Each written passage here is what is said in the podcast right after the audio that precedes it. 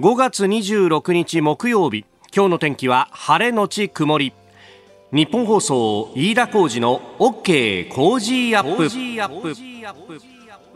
朝6時を過ぎました。おはようございます。ニッポン放送アナウンサーの飯田浩司です。おはようございます。ニッポン放送アナウンサーの新行市佳です。ニッポン放送飯田浩司の OK Cozy up。この後8時まで生放送ですえー、上ちゃんのね番組のエンディングのところでお天気下り坂っていうふうに、えー、質問が投げかけられておりましたけれども、はい、実際どうなの？えっ、とですね午後広い範囲で雲が多くなりまして夕方以降山沿いを中心に一部でにわか雨の可能性があるということですね。ですので空模様の変化に注意していただいて、うん、まあ念のため折りたたみの傘があると安心かもしれませんね。なるほどね、はい、で明日は傘マークがねずっとついてるし、はい、いや本当蒸し暑いななんて昨日も話しましたけれどもあの週末に向けての天気を見るとなんだか暑くなるんだね週末は。びっくりしちゃいますよね。え土曜日日曜日と日差しのあるお天気で気温が高いんですよね。土曜日東京都心28度日曜日30度の予報になっています、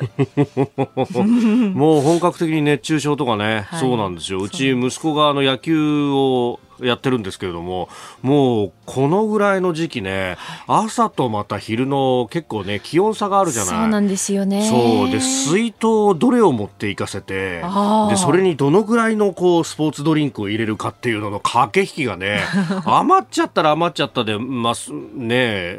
どうしようみたいなことになるんですが、いや、これ足らなきゃ足らないでまた問題で、うん、そうですね。ね、うん、だからそういう時は、またあの、追加のスポーツドリンクをですね、家から持ってって、水筒に注ぐみたいなことをやんなきゃなんないので、いやでも30度超えてくるか。そうなんですよね。まあ、この週末、運動会というところもあるみたいですね。うん、そうなんだよね。まあ、昔は、ね、昔はって本当に昔のでことになっちゃいますけれども、はい、それこそね、あの、10月にやると、まあ、10月体育の日がえー、昔は10月10日でしたよね。もう今はあの、ま、ハッピーマンデーになっていつだか分かんなくなってその上体育の日じゃなくてスポーツの日になってみたいなねもはやな何が何だか分かんなくなったんですがほら10月10日体育の日ねもともとあのご案内の通りですよ。1964年の東京オリンピックの開幕の日だったということで、はい、世界中の青空を集めた青空ですというね、えー、今日があったというような伝説を聞きますけれどもうん、それぐらい晴れの得意日だったというところでだからこそお体、ね、運動会をやるっていうのもこの日だったら晴れるべというところだったんですが、ね、あの今やあ10月もなんかお天気下り坂の時も多いしで、えー、この週末はまあ晴れるからまだ良かったなってところですけれどもここのとこ週末にかけてね天気悪い日も結構あったりなんかしたんで、ねうん、えー、もう全体なんか四季がなくなって2期になってきてるのかなという感じでありますけれどもね。うちの子供が通ってる学校もうんこう校舎の建て替え工事をやってる真っ最中で、はい、そうようやくなんかそれがね終わるから、えー、今年の運動会は自分のところで久々にできるんじゃないかと。そうですか。であとはね、はい、本当人数の制限ですよもうねこれがまたあの夫婦のね、えー、いさかいの原因になるんだと。あのいろんなイベントでですね、えー、家族からは一人しか出ちゃいけませんっていうのが、えー、お達しが来るんですよ、はい、でこの間も学校公開っていうのがって、まあ、いわゆる事業参加ですね、はいはい、で昔と違って今はこの事業だけ公開じゃなくてなんかあの一日中いつ来てもいいですよみたいな感じになってて。そうなのよへえと思って、あじゃあ、あの、空いてる時に行くべと思ったらですね、えー、事前登録制で一人だけですって書いてあって、はあ、えあんた、前回あんたが言ったんだから、今回私が行くからねって妻に言われてですね、へいへいわかりましたと。いやーなんかさ、こういうのもね、えー、そろそろ、まあ入れ替えててしょうがないかもしれないですけど、見てえなっていうのはね。そうですよね。あの運動会でこう家族みんなでね、あのブルーシート敷いてこう。お弁当食べるっていうのがね、一つの楽しみですよね。そうなんだよ、うん、今だって学校はさ、黙食でしょ、はい、で、15分で食えとかさ、10分で食えとか無茶なこと言ってさ、まあ、で、しかも基本マスクをして、で、表情もわかんないと。うん、いや、これが教育に対する影響っていうのは絶対あると思うんだけどね。えー、えー、ようやく変わっていくね、夏から秋になりゃいいなと思うんですけれども。ね、え、うんあなたの声を届けますリスナーズオピニオン、えー、この OK 工事アップはリスナーのあなたコメンテーター私田新業アナウンサー番組スタッフみんなで作り上げるニュース番組です、えー、ぜひメールやツイッターでご参加ください。今朝はジャーナリスト鈴木哲夫さんコメンテーター。6時50分頃からご登場です。えー、ここが気になるプラス6時半過ぎのコーナーでは軍事ジャーナリストの黒井文太郎さんと電話をつなぎまして、えー、昨日北朝鮮が発射した3発のミサイルについて伺ってまいります、えー、そして7時台えー、おはようニュースネットワークのゾーン7時10分過ぎ、えー、神戸大学大学院法学研究科教授で認定 NPO 法人インド太平洋問題研究所理事長の箕原俊弘さんと電話をつなぎまして、えー、日米首脳会談やクワッドといった今週のね、一連の外交を総括していただきます、えー、その他2022年度補正予算案についてそれから参院選さらには首都直下地震の被害想定についても取り上げてまいります今週はご意見をいただいた方の中から毎日抽選で3人の方に番組オリジナルスマホスタンドクリーナーをプレゼントしています。ここが気になるのコーナーです。スタジオ長官各紙が入ってまいりました。えー、今日はですね昨日の最高裁の判決について、えー、これを一面トップというところが多いですね。えー、三市一面というところです朝日新聞最高裁裁判官の国民審査権選挙権と同じ海外から投票不可違憲最高裁判決えー、読売新聞国民審査在外投票は不可違憲。最高裁判決選挙権と同じ、えー、毎日新聞在外投票制限は違憲。国民審査最高裁が初判断と、えー、いうことであの海外にお住まいの日本人がですね、えー、最高裁判所の裁判官の国民審査の投票ができないというのは、えー、憲法違反かどうかが争われた訴訟上告審判決が昨日行われました、えー、最高裁の大法廷が25日、えー、違憲とする初の判断を下したということであります、えー、判決は憲法は選挙権と同じく国民審査の権利を保障していて、えー、権利の制限は原則として許されないと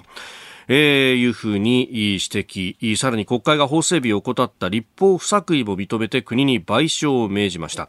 えー、原告が次回審査に参加できないのは違法だということも認定したということで、まあ、そうなるとですね、えー、次のねあのこの国民審査までの間にきちっと立法するということが、まあ、国会立法府にも求められるということにもなります。で、これ、国の側がですね、えー、じゃあ海外に住む人たちに対して、まあ、選挙権そのもの投票できるよっていうのを認めたのも1998年の公職選挙法の改正からあ比例区に関しては、えー、在外法人も投票ができるという形になりました。で、えー、さらに2000 2005年だったと思いますけれども、あの、選挙区、選挙区の方も投票できないっていうのは、えー、これダメだということになって、そこから、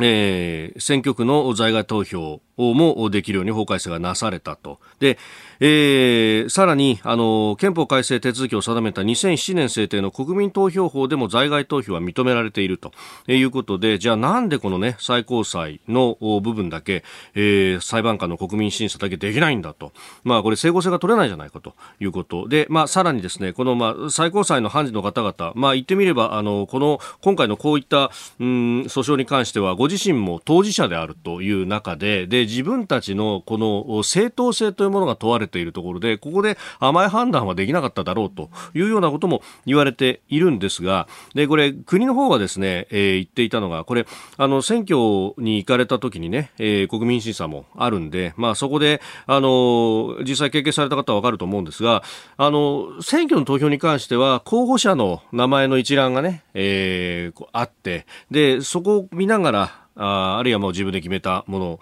をお名前を書くということあるいは政党名を書くという自分で書くという形なんですがこの最高裁の判事の国民審査権に関しては、うん、名前がもう用紙のところにダーッとあって、で、えー、ダメだと思う、罷免すべきと思う裁判官に罰印をつけるという形になっていると。で、あの、そう、海外で投票するときには、それをじゃあ事前に印刷をかけて、それを在外交換に、えー、持っていくというのが、間に合いませんからできませんよ、みたいなことを言われてたんですが、いや、だったら名前書く形にすりゃいいじゃないかとか、いろいろご手はできるということを、まあ、指摘もされているというところで、まあ、その辺の、ね、工夫が求められるというところです。で他方あの、まあ、外務省はですね、えー、海外にいる日本人の方々140万人ぐらいいるというふうにしています。まあ、この数字も結構あやふやな数字でも本当はもっと多いんじゃないかという指摘がねあの指揮者からされているわけですがで、えー、じゃああの仮に140万人いたとしてじゃあ実際に、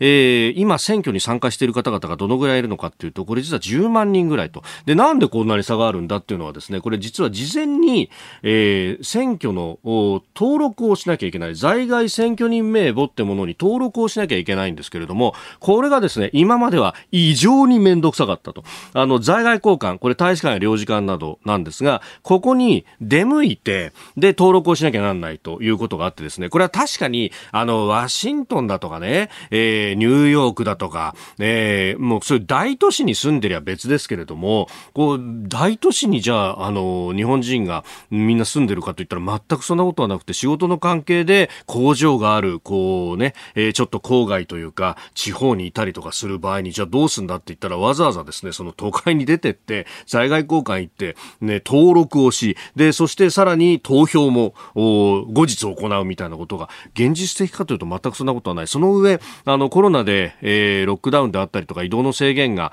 えー、かかった時にいやこれ投票しようにもできないじゃないかという声が、えー、結構在外交換から上がっあ在外在外法人から上がってですねであのようやっと今年の3月に、えー、この在外交換に赴くことが困難な方に対する特例措置という形でですね、えー、政令が改正になったということであります。で、ただ、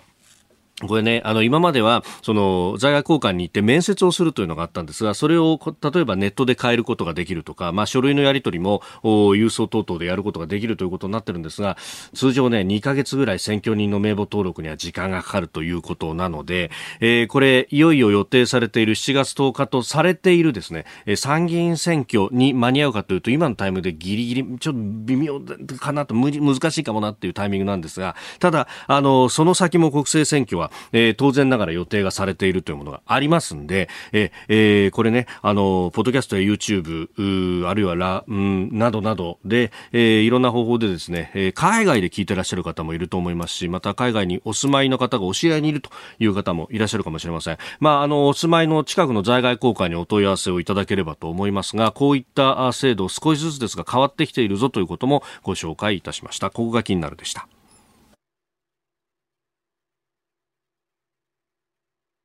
ここが気になるプラスです、えー、この時間はですね軍事ジャーナリスト黒井文太郎さんと電話をつないでお話を伺います。早速、えー、黒井さんおはようございます。あおはようございます。よろしくお願いします、はいえー、まずは昨日の北朝鮮の ICBM など3発のミサイル発射かというニュースについて伺っていきますが、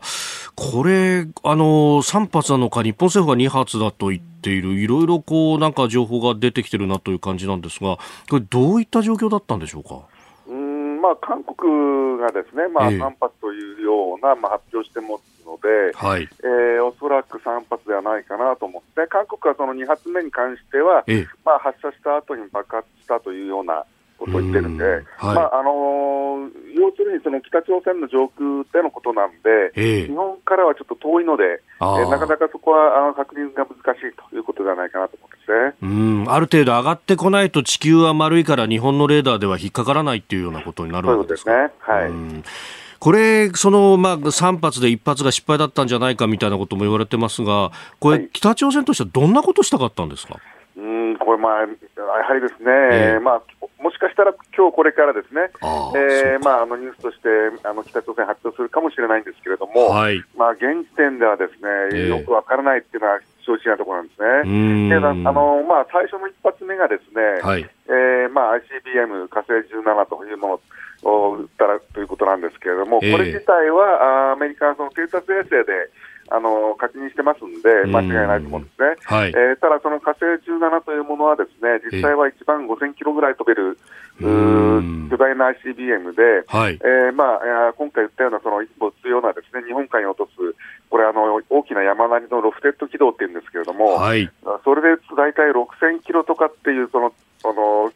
上遠くまで飛べるんですけれども、まあ、今回500キロぐらいなんですね。えー、で、まあ、実際2月、3月にもですね、同じ、はい、ものを同じような500キロとかいう高さで中途半端に打ってるんですけれども、えー、まあ、それのこういったそのちょっとした打ち方の意味がよくわからないんですね。えー、ただ、これだけ続いてるんで、はい、何かのミスでなったっていうよりは、ですね最初からそれを狙って打ってるんだろうなということなんで、えー、これは何かのおそらくまだ完成して、えー、完成してないと思われるので、はい、えー、何かしらの作動のチェックなんではないかなというふうには思うんですね。で、あのその後打ったもまあ、2発目失敗してるんですけども、3発目に関してはですね、はい、えー、まあ、今回打った距離というのは、まあ、2種類あって、えー、北朝鮮があの、あのあの僕、超音速ミサイルと呼んでいるもの、はい、それとか、もしくは KN23 という北朝鮮版イスカンデル、えー、なんですが、まあ、昨日のあのちょうど撃った高度と距離というのは、あ実は今年の1月5日に、えー、北朝鮮が撃ったその、えー、極超音速ミサイル、まあ、滑空ミサイルといって、えーまあ、低い軌道で、えー、長距離を飛ぶんですけれども、これに相当するということなんです、この可能性はやっぱ高いのかなと思います。うん。これ、あの本当、いろんな種類をこう撃ってきてると、これ、技術的な確認っていうものをこう実際に撃ってしたいっていうのが、これ、現場から上がってきてるということですか？あそうですね。あの、おそらく何かしらこれをやりたいということで、えー、えー、現場で上がってきたんではないかなというふうには思うんですね、もしくはあ2発目、3発目のものに関しては、ですね、はい、えー、何かそのおもし部隊に配備するしてるんであれば、えー、あ実際にやってみる訓練という可能性もあります。ただその、どういったものかというのは、ですね、はい、北朝鮮がこの映像で、えーまあ、発射の瞬間をですね発表するということがないと、はっきりとは分からないですね。うん。これ、よくそのアメリカが振り向いてほしいからだとか、あるいはこう、ね、バイデン氏がこう出た後にこうやったとかで、アメリカのメッセージだというような指摘もありますが、どうなんですかね、どちらかというと、そのあの技術的な確認がしたいとか、そういうこう、おまあ、開発のなんというか、段取りみたいなものが優先だったんですかね？そうですね、まあ、北朝鮮のミサイルの発射というのはずっと今年1月からも続いてるんですけれども、はい、おまあ、基本的にはあの技術的な開発ですね、えー、それとお何度かやってるんですが、北朝鮮自体も発表してるんですけれども、はい、お実際の抜き打ちのお検査ですね、訓練。というのも何度かあります。それからあのもう何年も売ってないものに関しては、はい、あ作動の検証というものもあります。あのよくその、アメリカに対するメッセージみたいなものっていうのは、その韓国のメディアとか研究者がよく言ってくるんですけれども、えー、まあ、実際にはそういうタイミングでやったことって過去にほとんどないので、えー、まあ、実際はですね、はい、アメリカに対して、えーまあ、核とかミサイルの実験やれば、あのまたさらに制裁強化という話になりますから、はい、あどちらかというと逆で、えー、アメリカになるべく振り向いても欲しくないと言いますか、えー、アメリカを刺激しないようにやるというのは北朝鮮の基本戦略ですね。えー、ですから、バイデンさんが日本とか韓国にいる間は、はい、あむしろやりづらいわけですね、北にとっては。アメリカのニュースが、世論があということになって、また、はい、あささらに制裁強化という話になりますんで、えー、えー、なので、まあ、バイデンさんがいなくなって、まあ、日本から離れた、まあ、すぐ後にやったということになると思います。なるほど。あの、その直前、クアッドの首脳会談の時に、中ロが爆撃飛ばしたとかありましたよね。これ、はい、中ロと北の連携みたいなものっていうのはありうるんですか？あのもちろんですね、あの北朝鮮は今、あ完全にその中ロ側についていってですね、えー、えー、中ロは今、特にそのロシアもがメインですけれども、アメリカと今、敵対してますんで、ん。北朝鮮は自分たちの陣営ですから、まあ、大切にしてるわけですね。えー、なので、えーまあ、ICBM の話ありましたけれども、はい、お次、やはり懸念されるのが核実験なんですね、北朝鮮の。で北朝鮮は核実験やるっていうのは、そのウクライナの事件あウクライナ問題が起こる前にも実は北朝鮮発表してます、今年の1月にですね。ですから、はい、まあ、やるのは予定通りなんですけれども、ただ、あのウクライナの問題起きましたから、国連安保理で北朝鮮が核実験やっても、その制裁決議通らないですから、あのロシアと中国が反対しますんで、なので、今ややや、今がチャンスだということでですね、ちょうどそのウクライナが2月24日にその戦争始まったんですけれども、はい、直後の3月の初めから、あの北朝鮮のそのプンゲリっていう核実験場のあのまだ工事が始まってるんですね、はい、なるほど。黒井さん、朝からどうもありがとうございました。ありがとうございました。失礼いたします。ここで、ポッドキャスト YouTube でお聞きのあなたにお知らせです。ラジオ局ニッポン放送飯田浩司の OK Cozy up。週末増刊号を毎週土曜日の午後に配信しています。1週間のニュースの振り返りこれからのニュースの予定。今週の株式市場のまとめと来週の見通し。今注目の銘柄を深掘り解説してお送りしています。後半には Cozy up コメンテーターがゲストと対談するコーナー。今月はジャーナリストの長谷川幸洋さんと麗澤大学教授の川上和久さんの登場です。情報操作とメディアをテーマにお届けします。週末もぜひチェックしてください。えー、あなたと一緒にニュースを考える飯田浩二の OK 工事アップコメンテーターの方々と7時をまたいでニュースを掘り下げてまいります、えー、今朝はジャーナリスト鈴木哲夫さんです。おはようございます。はいおはようございます。よろしくお願いします。はいどうも、えー、鈴木さんには番組のエンディングまでお付き合いいただきます、えー、ではまず株と為替の値動きをお伝えしておきましょう。25日のニューヨーク株式市場ダウ平均株価ですが前の日と比べて191ドル66セント高い。3万2120ドル28セントで取引を終えました。ハイテク銘柄中心ナスダック総合指数は170.29ポイント上がって1万1434.74でした。一方円相場は1ドル127円30銭付近で取引されております。アメリカの中央銀行にあたる FRB の政策決定会合 FOMC の議事要旨が出てきたとで、えー、その中で、まあ、利上げをどうするんだというね、えー、この先の話が、えー、市場の予想の範囲内だということで、えー、買いが入ったということでありました。えー、ではあ、7時またぎ取り上げるニュースはこちらです。2022年度補正予算案、今日から衆議院で審議。今般の補正予算は、不透明な情勢に伴う予期せぬ財政需要にも迅速に対応し、国民の安心を確保するための政策であると考えております。昨日の衆議院本会議代表質問での岸田総理の答弁をお聞きいただきました。政府の物価高対策の財源の裏付けとなる2022年度補正予算案が昨日午後国会で審議入りしました。一般会計の歳出総額は2兆7000飛び飛び9億円。政府与党は月内の成立を目指しております。もうね、えー、今日明日は衆議院で予算委員会で総理出席だというところであります、はい。ええ、そうですね。あのーまあ、あ久々に今、総理とね、はい。えーまあ、いろんな野党の面々が対抗を対峙してやり合うわけなんで、でまあ、当然、これはあの予算ですから、この予算そのものの問題ってもあるんだけど、まあ、そういうことで言うと、予算委員会で、まあ、いろんな今、問題があるんでね、はい、そういうものがこの数日、まあ、トータルで、えーまあ、集中審議含めて、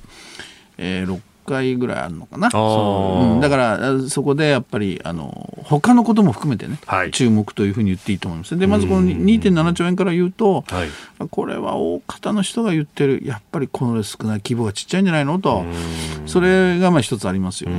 それからねあの実は一昨日の夜自民党の某幹部と夜久々にちょっと2時間ぐらい話をしてほうほう。昨日の夜は立憲の、え予算委員会の、まあ、某幹部、えー、だからまあ実は自民党立憲両方からねちょっと2日続けて取材できたんだけどやっぱりその、まあ、立憲の追及する側のね、はい。えーまあ、幹部が言うには実はやっぱりその2.7兆円っていうのはね、まあ、岸田さん的だと、非常に。岸田さん的。それどうかというとね結局、はい、まあなんていうかつつきどころがなかなか難しいと。だから、総額が少ないっていうのはありますよ、圧倒的に。もう、えー、もう10兆円、20兆円ぐらい出すべきだって立憲やってるわけだから、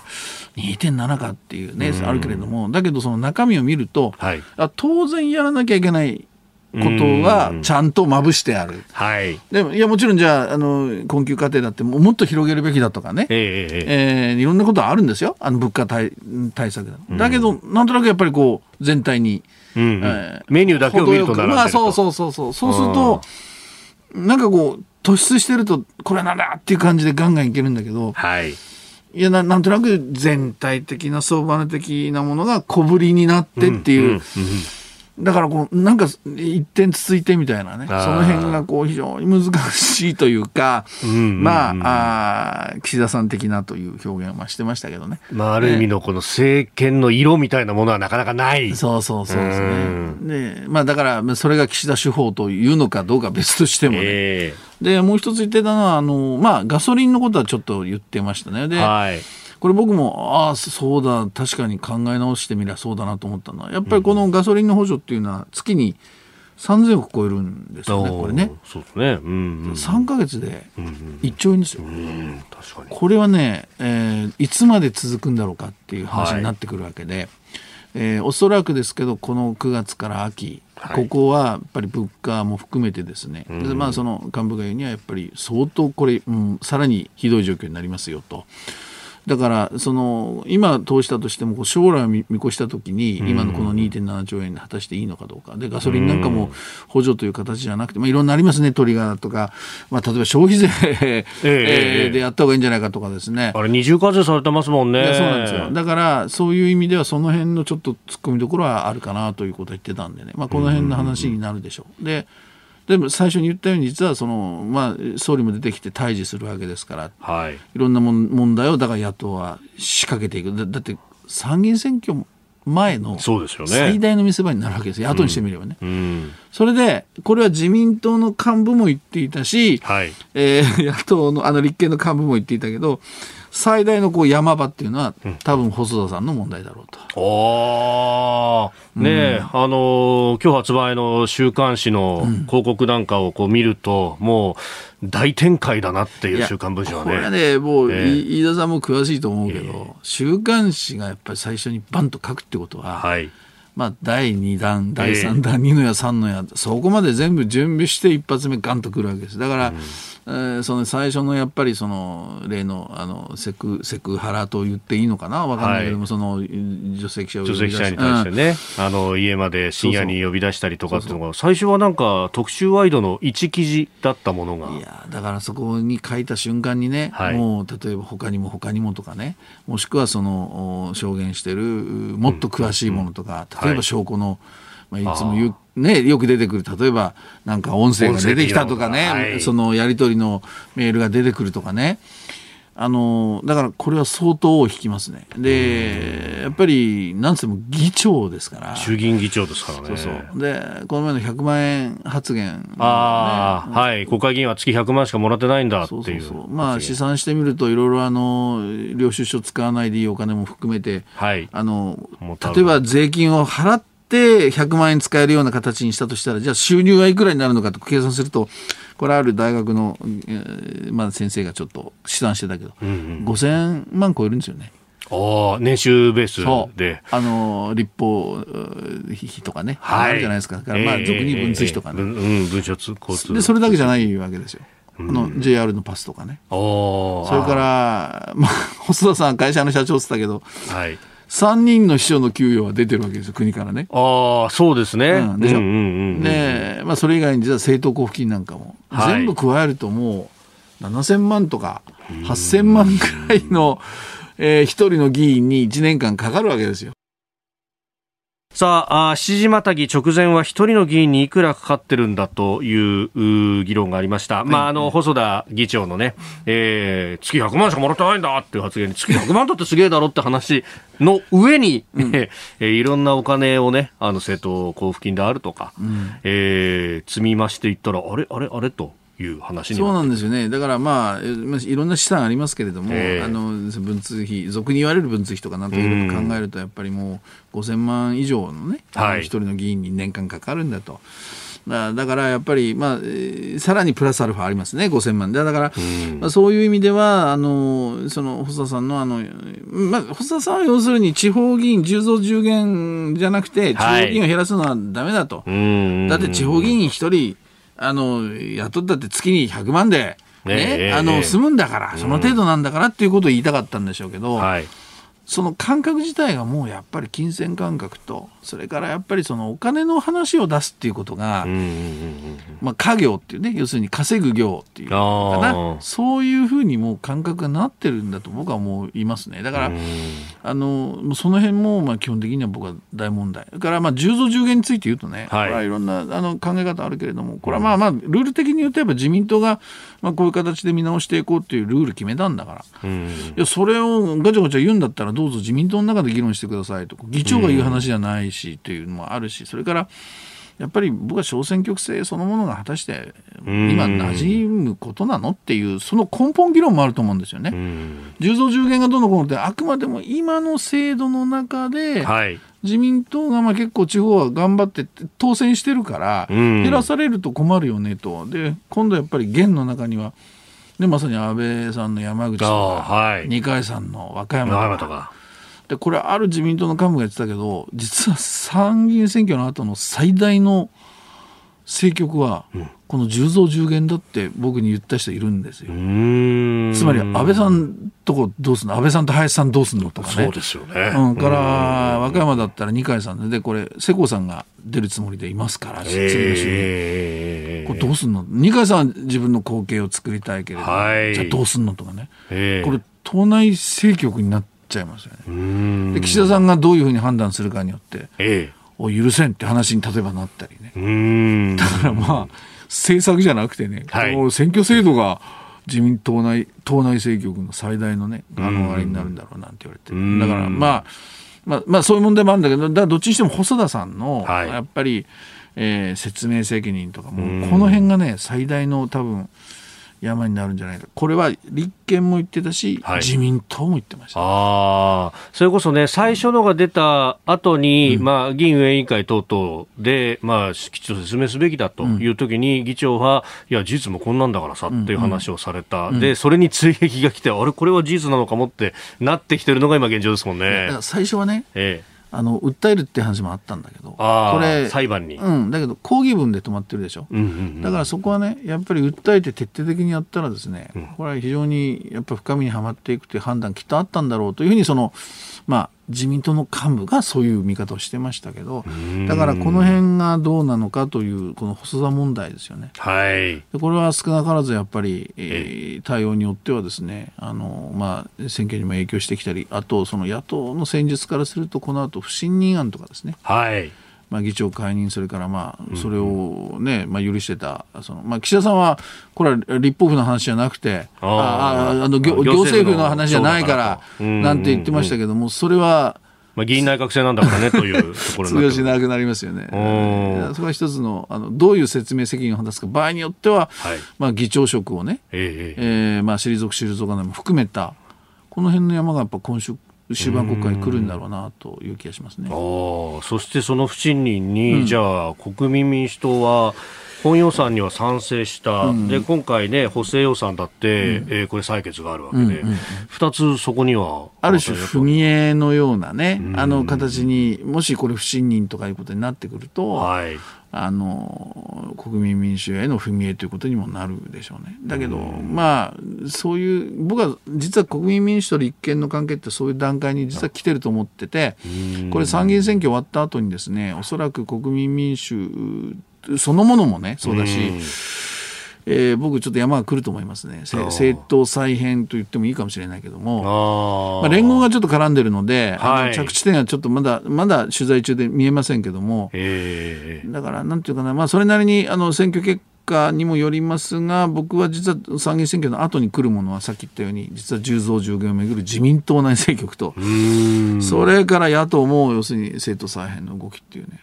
実はそういうこう積極的な動きがきっと出るんだろうなってででもそれやってていいのって安全保障とかね,、まあね。物価対策とかね、はい、あのやることは他にあるんじゃないのっていう一日も早く臨時国会を開いて、そしてっていうのがね岸田さんの役目じゃないでしょうかね。責任っていうかね。まあ黄金の3年間が手に入るなんて言われてますけどそこを政局で明け暮れちゃだめですよ。だらだらニコニコしてる暇ないです。ね政策的にそう思いません？うん、いやそこは本当にしっかりとやっていただきたい。あ出たおはようニュースネットワーク。東京有楽町日本放送キーステーションに全国のラジオ局21局を結んでお届けいたします。おはようございます。日本放送アナウンサーの飯田浩二です。今朝のコメンテーターはジャーナリストの鈴木哲夫さん。取り上げるニュースはこちらです。アメリカバイデン大統領が帰国。日米豪印の連携を共同声明で表明。日本を訪問していたアメリカのバイデン大統領はおととい24日の夕方東京の在日アメリカ軍横田基地から専用機で帰国の途につきました。これに先立ち総理官邸で日本、アメリカ、オーストラリア、インドの4カ国の協力枠組みクワッドの首脳会合が行われました。4カ国は新型コロナウイルスのパンデミックやウクライナでの戦争で世界が揺らぐ中自由で開かれたインド太平洋への揺るがないコミットメントを共同声明で表明しております。えー、日本議長国としてということで、えー、岸田総理があその後のインタビュー、まあ、会見も答えたということでありましたけれども、まあ、鈴木さん、今週は外交の週という感じに前半は特になってそうですよね、まあ、トータルな言い方すると、やっぱりその日本の主体的外交というよりは、まあ、アメリカの外交、まあ、バイデン大統領が、まあ、アジアに来て、はい、でもあちこち回って、でアメリカの要するに外交を、まあ、ややったという。で日本がだだだから逆に言うと日本はその場所も提供したんだけれども、それを逆に言うとどういうふうにね日本が、はいまあ、そのなんていうかな、したたかに、それをじゃあアメリカ外交をうまく利用してやるかっていう、その駆け引き、そういうあの僕はあの場面だったのかなっていうふうに、総括するとそんなイメージ持ってますけどね。うんえー、そのあたりにつきまして、まあ、日米首脳会談、クワッドの首脳会談について、えー、この時間、神戸大学大学院法学研究科教授で、認定 NPO 法人インド太平洋問題研究所理事長の箕原俊弘さんと電話をつないでお話を伺います。皆原さんおはようございます。おはようございます。よろしくお願いします。さあ、一連の外交が終わってというところですが、皆さん、あの、このバイデン氏等々、えー、日本に来ました。どうご覧になりましたか？バイデンにとっては非常に大変でしたよね、大変だった。アメリカが銃乱射事件で、はい、で戻ってからですね、また銃乱射事件ということで、まあ、2つの、まあ、国内の事件の方がアメリカ見て多く取り上げられてますので、アジアの成果っていうのが、まあ、彼はですね、おそらくアメリカの、まあ、有権者に対して、サプライチェーン問題で自分は、えー、尽力してるんだということを見せたかったんでしょうけど、消されてしまったような感じで。彼が期待したほどの、はい、国内向けの成果はなかったんじゃないでしょうか。なるほど。これね、インド太平洋経済枠組み IPEF も、まあ、そのね、えー、キックオフイベントみたいなものもやってというところでしたが、それもやっぱりちょっと期待よりは小さい扱いだったわけですか？あもう IPEF はもうほとんど見ないですね。なるほど。えー、主要放送メディアでは。でその理由はですね、まず中身がよくわからないと、はい、中身わかんない。あのこの夏ぐらいから、えー、ようやくその中身を詰めていくと、はい、いうことで、おそらくまあ1年半ぐらいかかるんではないのかというふうに言われてるんですが、あのいろいろとですね、まあ、13の国ですか、が、はい。えー、参加すると表明してるんですけど、えー、どの部分に参加するかもよくわかりませんし、非常にそうした意味において、はい、まあえっとまあ、ふわふわっとしたような感じで、あのバイデンの特徴というと、あれですね、彼は就任しても、ですね就任直後からですね、はい、あの貿易協定に関しては、十分にあまり関心がなかったと。で彼は今、貿易促進権限、いわゆる TPA というのもないんですね。はい、なので、その15分本来であれば、まあ、TPP11 に復帰するのが最もその RCEP に対する、まあ、対抗手段、カウンターになるんですけど、はいまあ、それが、えー、そもそも彼はできないと、あるいはやる気がないと、でその準ずる形として、この TPP、あこの、えー、今回の IPEF なんですが、はい、あのこれはやはりですね関税を下げるわけでもないですし、とてもじゃないけど、ですねこの RCEP の存在感を薄めるということはできないですね。だから非常にまあ彼は自貿易協定に関しては、はい、えー、懐疑的というか、あのこの間、商務長官がですね今回、この IPEC は商務長官が中心になって動かしていくんですけど、はい、あの彼女は重武協定っていうのは古いんだよ。と、概念として古いと。ことを言われていて、で私はですね概念として古いんじゃなくて、ええ、そもそもあなたたちの政権が政治力がないから、それで精一杯なんでしょうと。あの要はですね、これ動かす力が議会においてない、でこれは政府間合意ですね。あの、理解を通るわけじゃありませんので、はい、あの条約でもないですから、えーおそらく次の政権になったらですね、まあ、挨拶なんて、えー、ね、なんぞやみたいな感じになる可能性、十分考えられますよね。なるほど。まあ、やってる感だけって感じですか、これは。や、まあ、あの、見せたい、やってるそうですね。おっしゃる通り、あの、自分、アメリカが、えー、な役割を担っているということを、まあ、見せたい。今、アメリカはですね、サプライチェーン、サプライチェーン問題で、はい、物価が高騰して、まあ、粉ミルクも手に入らなくてもね。はい。はい、バイデンは、まあ、軍用機を使ってヨーロッパからですね、えー、粉ミルクを空輸したというような、まあ、前代未聞の状況になってますので、まあ、こうしたことで、まあ、サプライチェーン問題に関して、まあ、自分は、えー、動いてるんだということを見せたいと。でただし、ですねもう一つ見えてくるのは、それをよく見ると感じるんですけど、はい、今、中国はロックダウンして、ですねあの、要は中国はサプライチェーンにおいて、今、フル参加していません。はい、でこの隙にサプライチェーンをまあ、東南アジアにシフトしようという、まあ、そういうしたたかなあの考えもあるのかなと。それは明確にしますね。あその辺の動きに対して日本のできることっていうのはどうですか、大きいですか？いや日本はですねもちろんアメリカは非常に大事なパートナーなんですけど、で今回もアメリカが言ってることに対して、まあ、全面的に乗るってことを言ってるんですけど、ええ、他方で私が思うのは、ですね中国の、まあ、コロナが過去のものになって、ですね中国経済が元に戻ったら、ですねやはり日本の経済的な健全性っていうのは中国にかかってると思ってるんじゃないのかなと。なので今はこうやって乗ってますけど、はい、やはり中国の観光客インバウンドも期待してますし、中国との貿易関係がですね、やはり日本経済を浮揚させるためには必要不可欠と思ってらっしゃる方は多いと思いますので、特にあの政府内にですね。はいなので、このあたりがですね今後、難しくなってきますよね。あの中国は一応脅威ですし、あの安全保障面において日本はアメリカしかないわけにもかかわらず、はい、まあ、決定的なです、ね、安全保障においては、まあ、中国に依存度が増していくんじゃないのかなという、非常に難しい外交の舵取り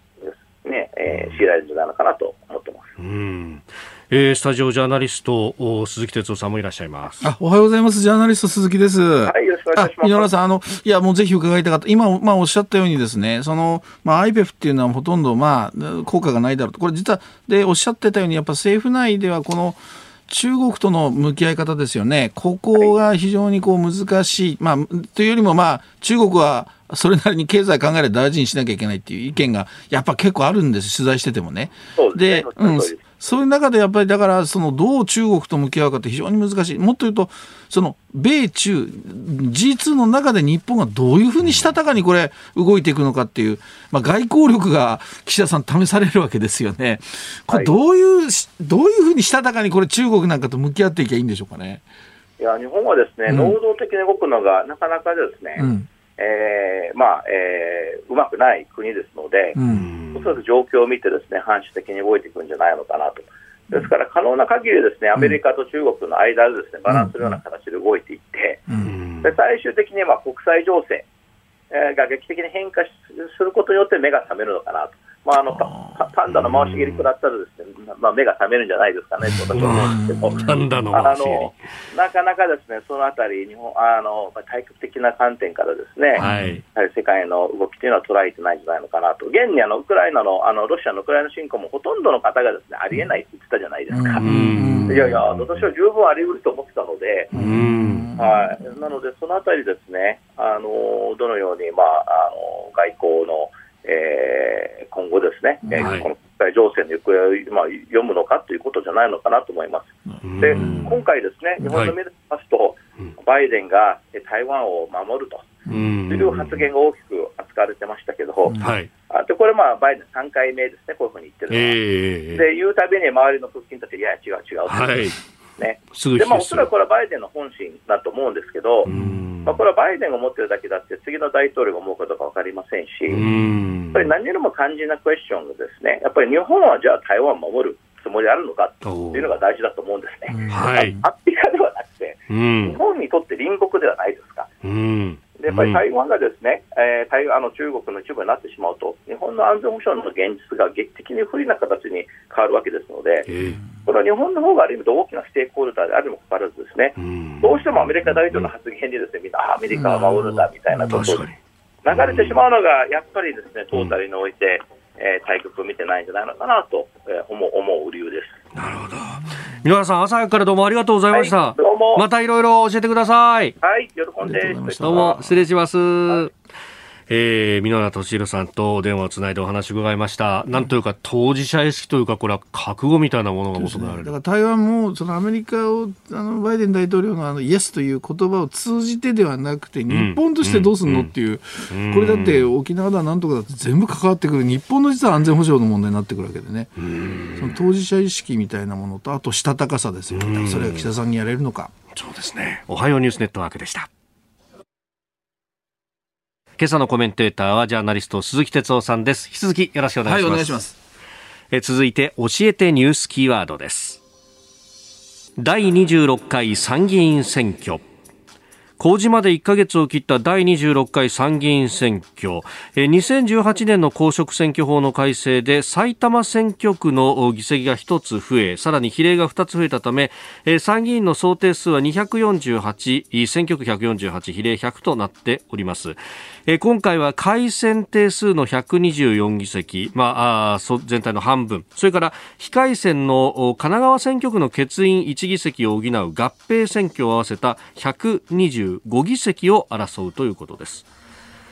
さあこれ選挙公示まで1か月ね、うん、そろそろ争点がこうあぶり出されてもおかしくないですね。これはまあ争点で言うと僕のもずっともう30年間 あの政治取材しての持論ですけど、はい、争点決めるのは有権者一人一人ですから、各政党はいろんなことを今言ってますよね。今度の選挙は何を問う選挙だ、まあ、例えば今だったらやっぱ安全保障をどうするべきかとかね、えー、えー、憲法改正もやるべきではないかとかね、えー、そうじゃなくて物価高でってこう各政党も言ってます。これ各政党が自分ところの政党の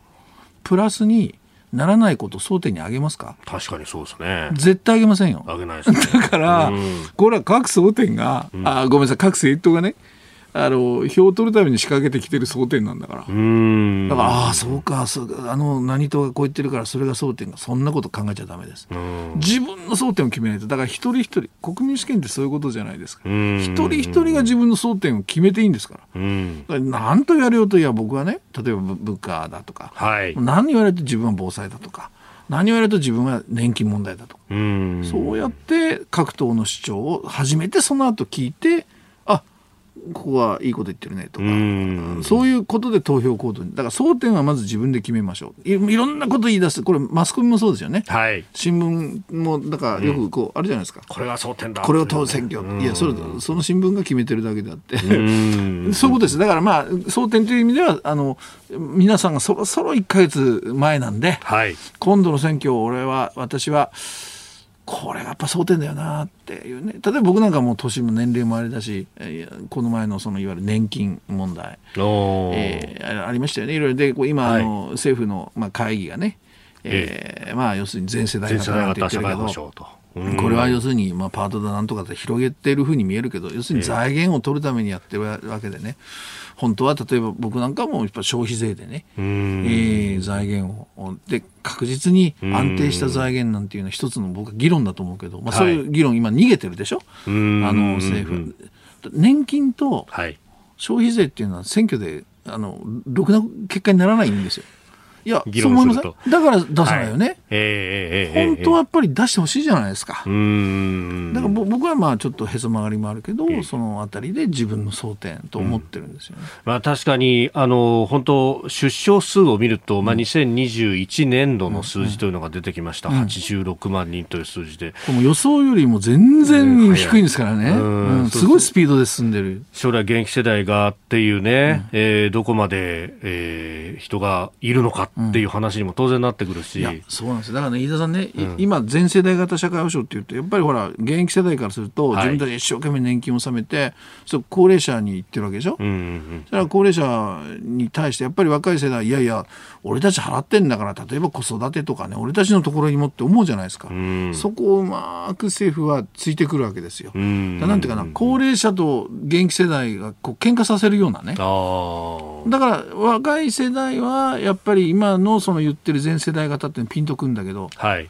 ちょっと待ってくれと。皆さんもいずれ高齢者になりますよ、その時はあの負担している現役世代からお前らはって言われるんですよ、この構図を変えなきゃいけない、そのためにはやっぱりそう安定した財源ということで、はい、そのいわゆるじゃあ消費税使おうかとかね、まあ、いい悪い別ですよ、でもそういう議論をしなきゃいけない、それも一つのアイディアだよねと、そういうこと。でまあ、他方で、じゃあもっと経済をここ、ね、大きくすれば、それで賄えるんじゃないかっていうのも議論としてあるし、それだけだと足らないかもしれないとか、あるいはあの、ね、ベーシックインカムのような形で、もうじゃあ、あの一律いくら、まあ、全員にこう配りますよというような形に変える。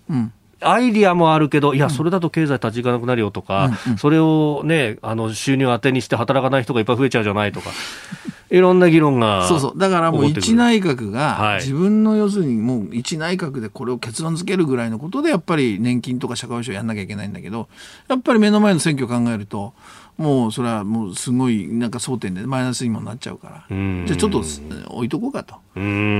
からそういうことでいいのかなとも思いますし、あとやっぱ全体的なこのあの参議院選挙の状況でいうと、これ自民党とか立憲とか、あの党の世論調査やってるんですよ、ああ、独自にね。そうそう。で、うん、ゴールデンウィーク前のちょっと数字を、あの、それなりに両方とも、まあ、手に入れてですね、はい、ええ、いろいろ見ましたけれども、うん、ポイントはね、はい、まあ、1人区とあと比例ですね。あうん、だから、ここで要するに全体の勝敗が決まってくるんじゃないかな。で、確かに1人区は野党の、まあ、統一候補がうまくいってないようなところは厳しいけれども、はい、実は選挙区によっては五分のところもあるし、ね、はい。でなんかやっぱ比例で維新のブームが続くのが含めて、ね、その辺がポイントになってくると思いますね。はいお送りしております OK 工事アップ。お相手私日本放送アナウンサー飯田浩二と新業一華がお送りしています。今朝のコメンテーターはジャーナリスト鈴木哲夫さんです。引き続きよろしくお願いします、はい、お願いします。続いてここだけニューススクープアップです。この時間最後のニュースをスクープアップ。東京都首都直下地震の被害想定を10年ぶり見直し東京都は昨日首都直下地震の新たな被害想定を発表しました。最大の被害が想定される都心南部を震源とするマグニチュード7.3の地震が起きると19万4431棟の建物が全壊消失し6148人が死亡すると試算しています。10年ぶりの見直し、前回想定と比べると、うん、まあ、被害は減ってはいるということのようですが。まあ、まず、私一応防災もあのあの取材テーマずっとやってきたんであれなんですが、まずあの10年ぶりっていうのがちょっと引っかかっていて、うんうんうんこれ毎年やるべきだし、あ、ね、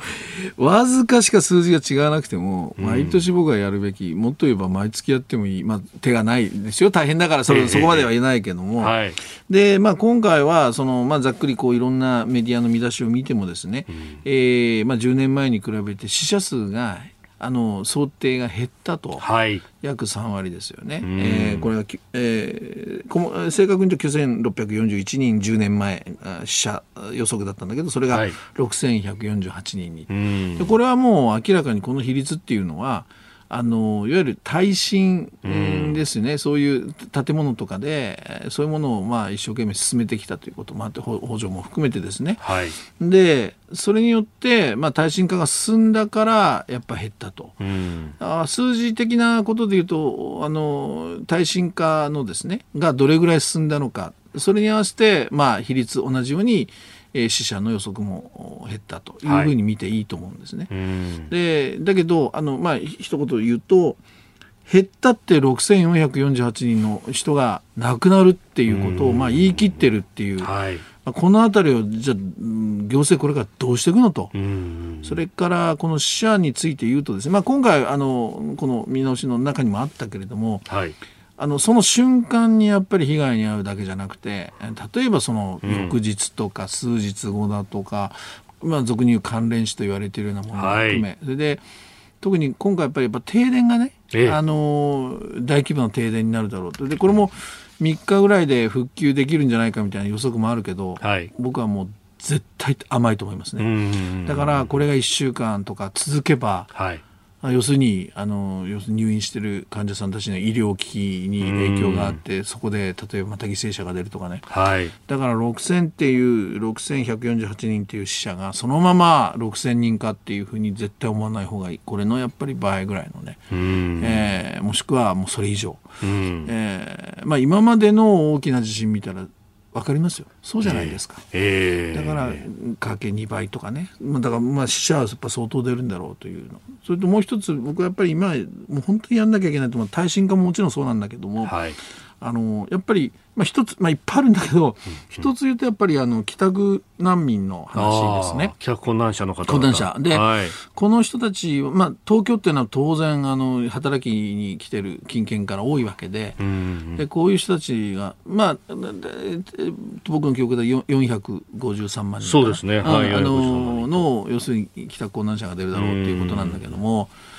これの人たちどうすんのと。道路で寝るわけにいかないわけですよね。でこれはあの例えば東京だと大きなビルとか企業とか大企業があってね、はい、こういうところはその地域の、まあ、区区とかね、えー、そういうところと話し合いながらいや受け入れましょうと一晩例えば、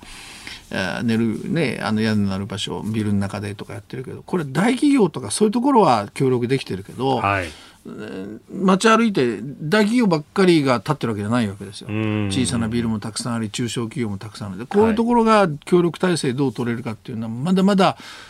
まだまだできてないんですね。だからこのね453万人が、はい。あの要するに全く帰宅困難でねどうしていいかわからないっていうのはこれはじゃあイメージだけど、ま、街の中がもう崩れて瓦礫でねで電気もないもうとんでもない状況パニックになってる中でそこに453万人が要するにどうしていいかわからないという状況。これはねやっぱり、えー、まあ早急にこのいわゆる民間企業とね、はい、やっぱり行政が話やってるんですよ。東京都やってるんだけども。うんうんうんもっとそのその辺を話し合いながらその帰宅困難者をどうするかっていう。これはもう耐震化と同じぐらいのスピードで進めなきゃいけない。それともう一つ僕が実はもっとオープンにしてもっと議論した方がいいと思ってるのは、はい、あの首都機能っていうかな。もっと言うと、はい、国会があり官邸もありね、でこういう時一番大事なのは政治主導なんですよ。政治決断なんですよ、はい、災害の時にね。でこう官僚の人たちっていうのは公務員とかその現場にいる人たちはやっぱり法律を犯したり、え病できないし平等に対策やっていかなきゃいけない、うん、僕はよく言うんだけど、えー、地震の時に避難所でね毛布がどんどん届いてるけど配らない、えー、役所が、えー、なんで配らないのって言ったらいや数が足りないから、うん、ここだけ配ったら不公平になるから。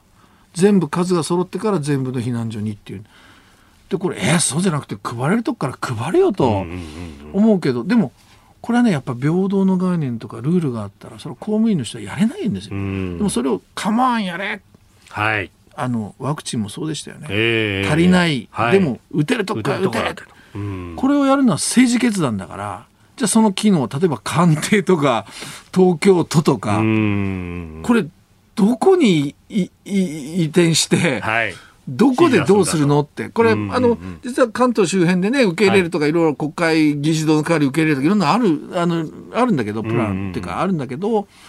この辺が我々も知らされてなかったり。確かにね。な一部だから立川に移転するというようなね、うん。うん、計画があったりとかっていうのは、それこそ映画の中でもね、えー、これ新業さんが詳しいでしょう。あ、シンゴジラですね。ね、はい、これがだから、あのやっぱりあのこれ安全保障上あの厳しいっていうか秘密の部分もあるけど、えー、こういうとこやっぱもっとオープンにした方がいいと思うし、だからまあとにかくこの人数だけが先行してこう見出しにはなってるけど。まだまだ遅れてるやらなきゃいけないことっていうのはあるんだっていうのね、だからやっぱり防災東京の場合知事はもう自分は防災だけにかけて4年間やるとかね、はい、なんかそういうなんかやっぱり心構えでやってほしいなと思います、ね、えー、東京都の首都直下地震の被害想定10年ぶり見直しというニュース取り上げました。このコーナー含めてポッドキャスト YouTube radiko タイムフリーでも配信していきます。番組ホームページご覧くださいあなたと一緒に作る朝のニュース番組飯田浩二の OK コージーアップ。ニッポン放送の放送エリア外でお聞きのあなたそして海外でお聞きのあなた。今朝もポッドキャスト YouTube でご愛聴いただきましてありがとうございました。飯田浩司の OK Cozy up。東京有楽町ニッポン放送で月曜日から金曜日朝6時から8時まで生放送でお送りしています。番組ホームページでは登場いただくコメンテーターのラインナップや放送内容の原稿化された記事など情報盛りだくさんです。また公式ツイッターでは平日は毎日最新情報を配信中。ぜひチェックしてみてください。そしてもう一つ飯田浩司アナウンサーが「夕刊富士」で毎週火曜日に連載中。飯田浩二の「そこまで言うか」こちらもぜひご覧になってください。忙しい朝そして移動中ニュースを少し深く知りたい時。ぜひ AM、FM、ラジコはもちろん日本放送のポッドキャスト YouTube でお楽しみください。